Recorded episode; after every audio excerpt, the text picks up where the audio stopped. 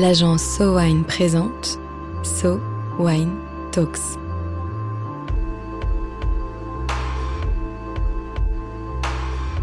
La première série de podcasts analysant les tendances marketing et communication dans l'univers du vin et des spiritueux.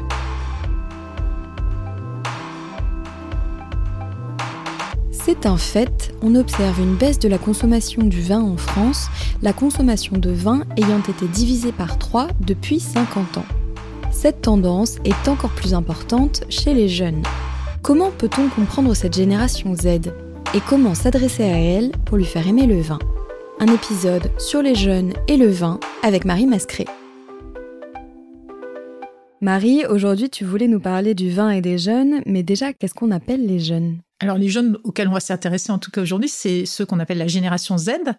La génération Z, c'est la génération qui est née entre 1995 et 2010.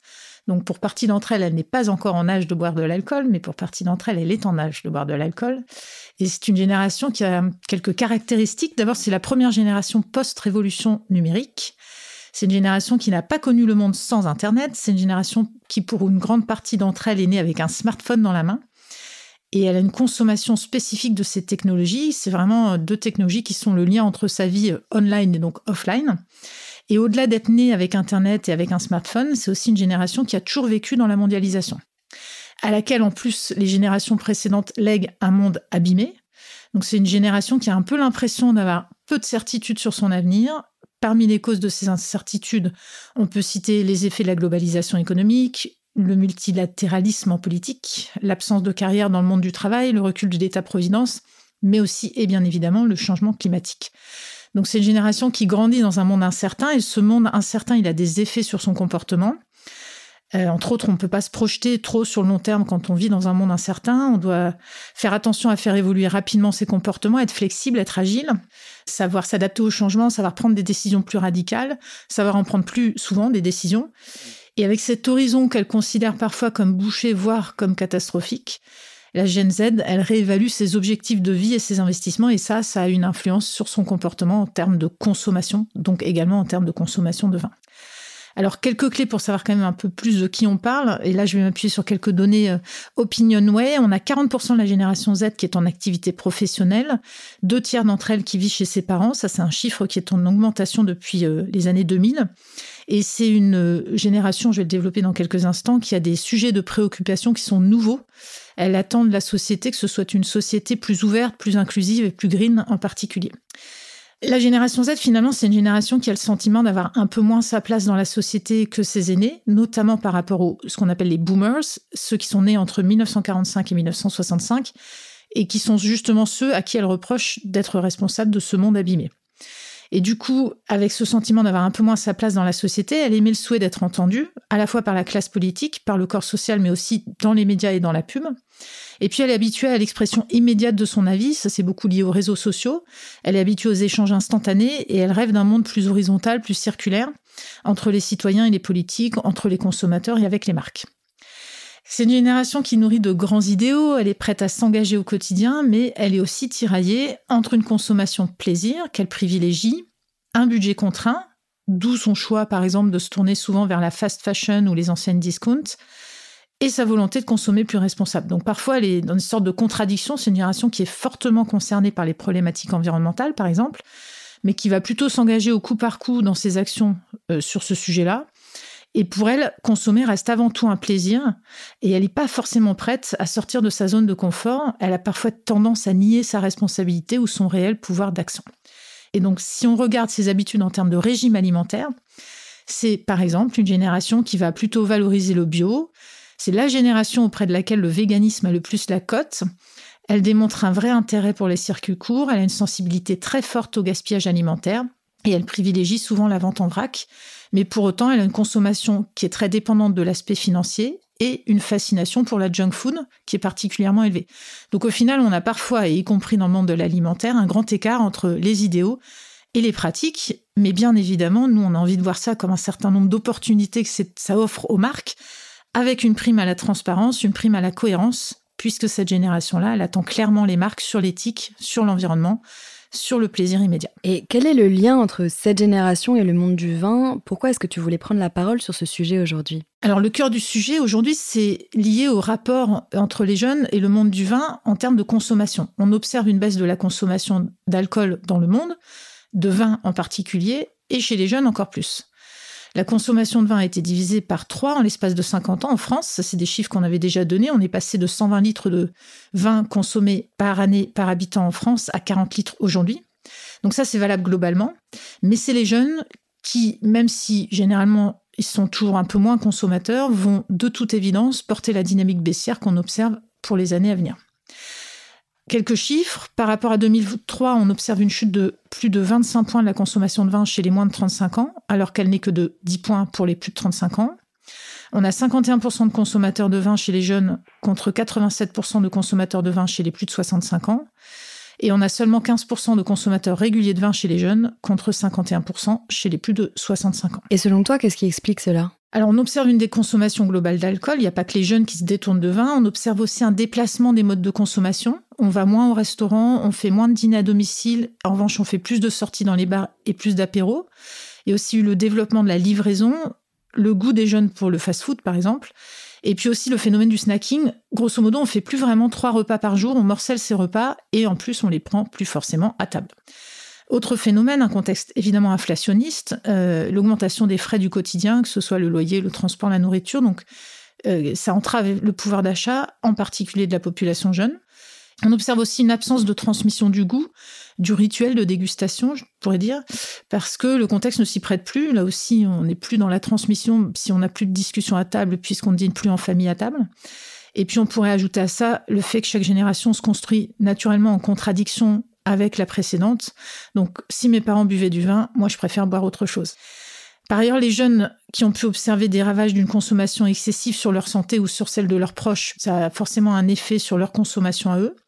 Ils sont aussi beaucoup plus attentifs à leur image, ils ont grandi avec les réseaux sociaux, ils en connaissent les risques réputationnels.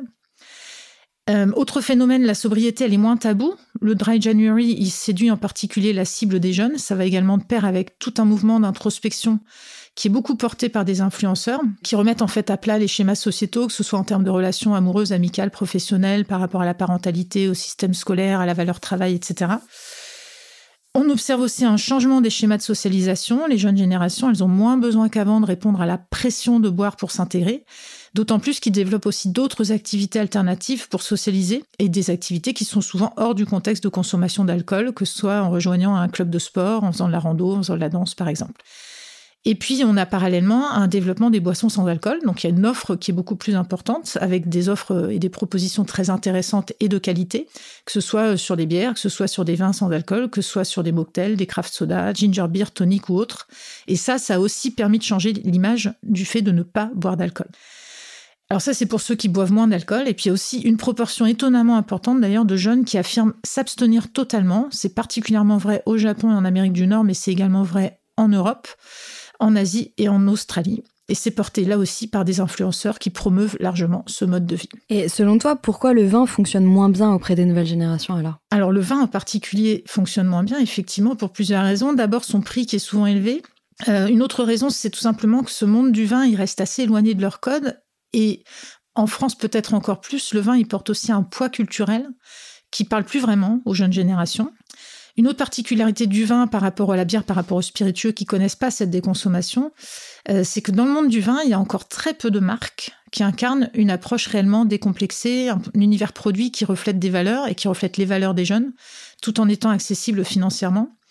Euh, sachant que la notion de marque est extrêmement importante ici parce que les champagnes ne euh, souffrent pas de cette déconsommation, les spiritueux arrivent aussi à maintenir la consommation et quand on parle de champagne ou de spiritueux, on parle souvent de marque, ce qui n'est pas le cas dans le monde du vin.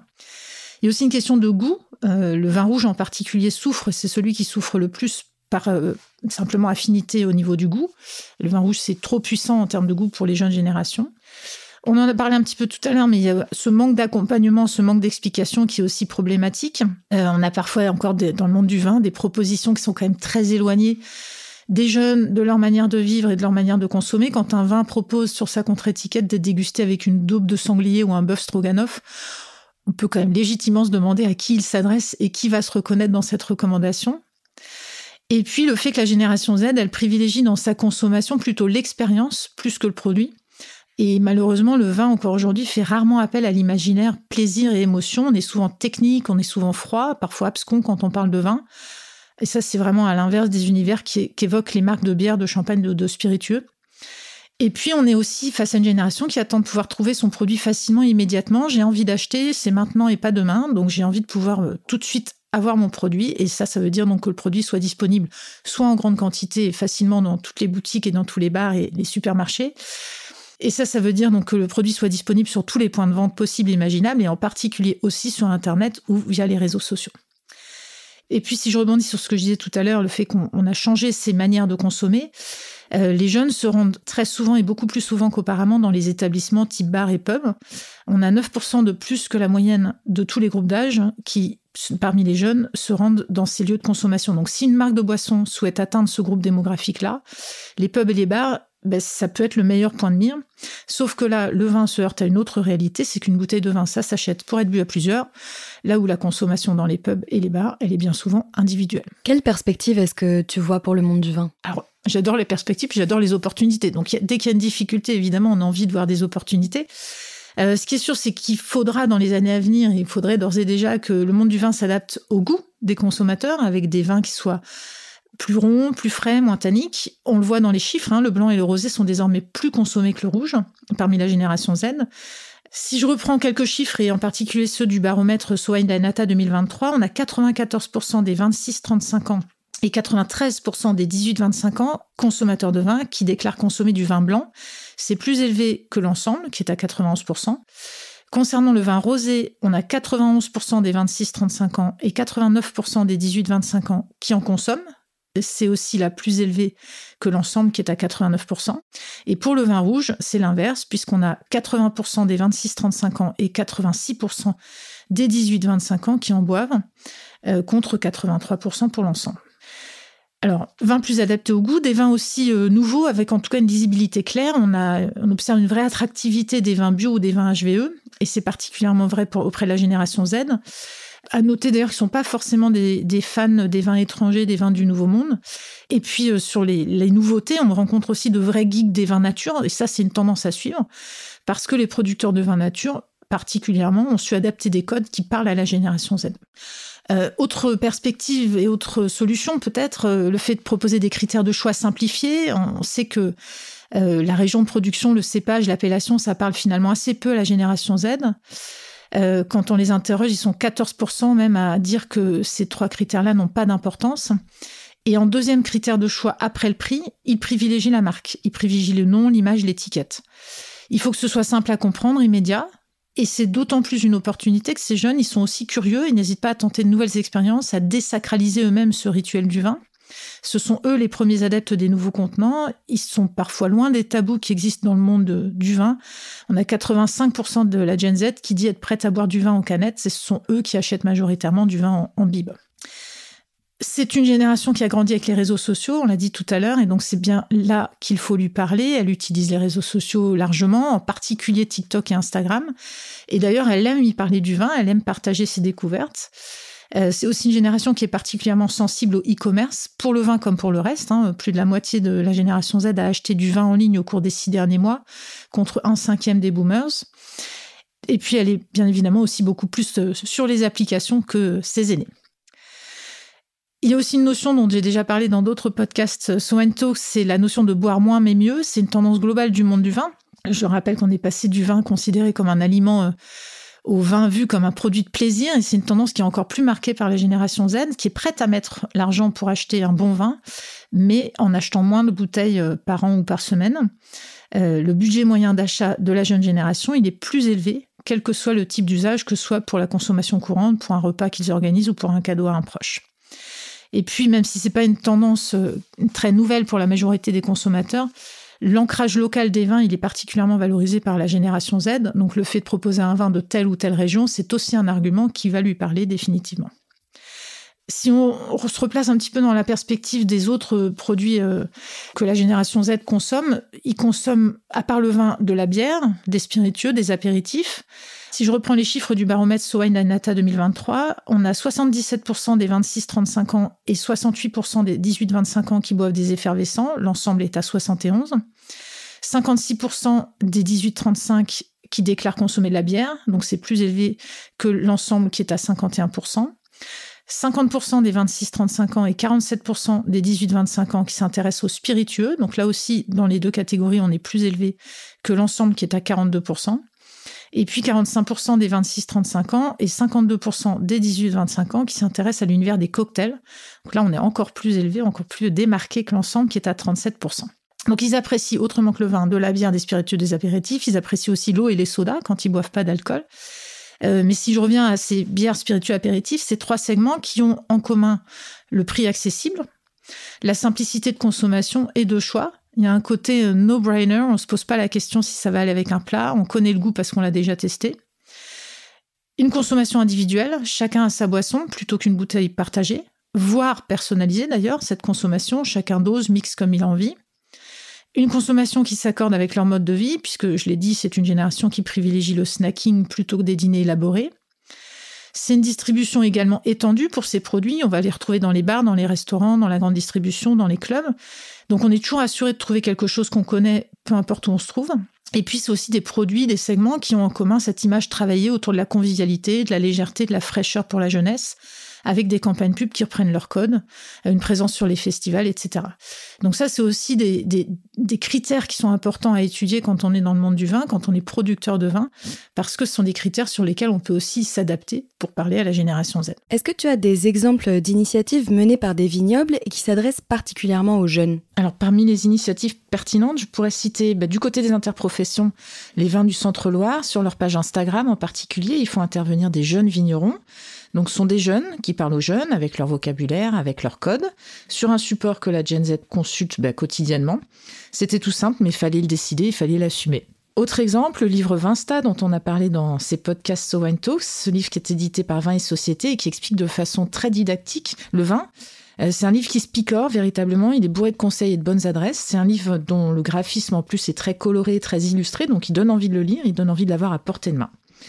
Et puis un exemple peut-être un peu plus surprenant mais très réussi, celui de Cos d'Estournel, un grand cru classé euh, à Bordeaux, qui a lancé une série de podcasts il y a un peu plus d'un an. Alors ce sont des podcasts qui prennent clairement un ton léger, décalé, on s'attendrait peut-être pas à voir un grand cru classé du Médoc et un des châteaux iconiques à Bordeaux se lancer sur un média comme le podcast, et surtout de cette façon-là. C'est un podcast qui raconte pas du tout euh, la vigne, le vin de la façon classique, euh, euh, comme on peut éventuellement avoir l'habitude de l'écouter. On ne fait pas intervenir le directeur du vignoble ou le directeur technique, mais c'est vraiment un podcast qui a choisi de dévoiler Cos d'Estournel par petites touches sous la forme d'un jeu de piste qui est suivi par une héroïne qui s'appelle Camille et qui va découvrir peu à peu toutes les facettes du château. C'est original, c'est rythmé et surtout ça fait complètement sens, c'est absolument cohérent avec l'ADN de Cos d'Estournel qui parle d'élégance, de mystère mais aussi d'audace.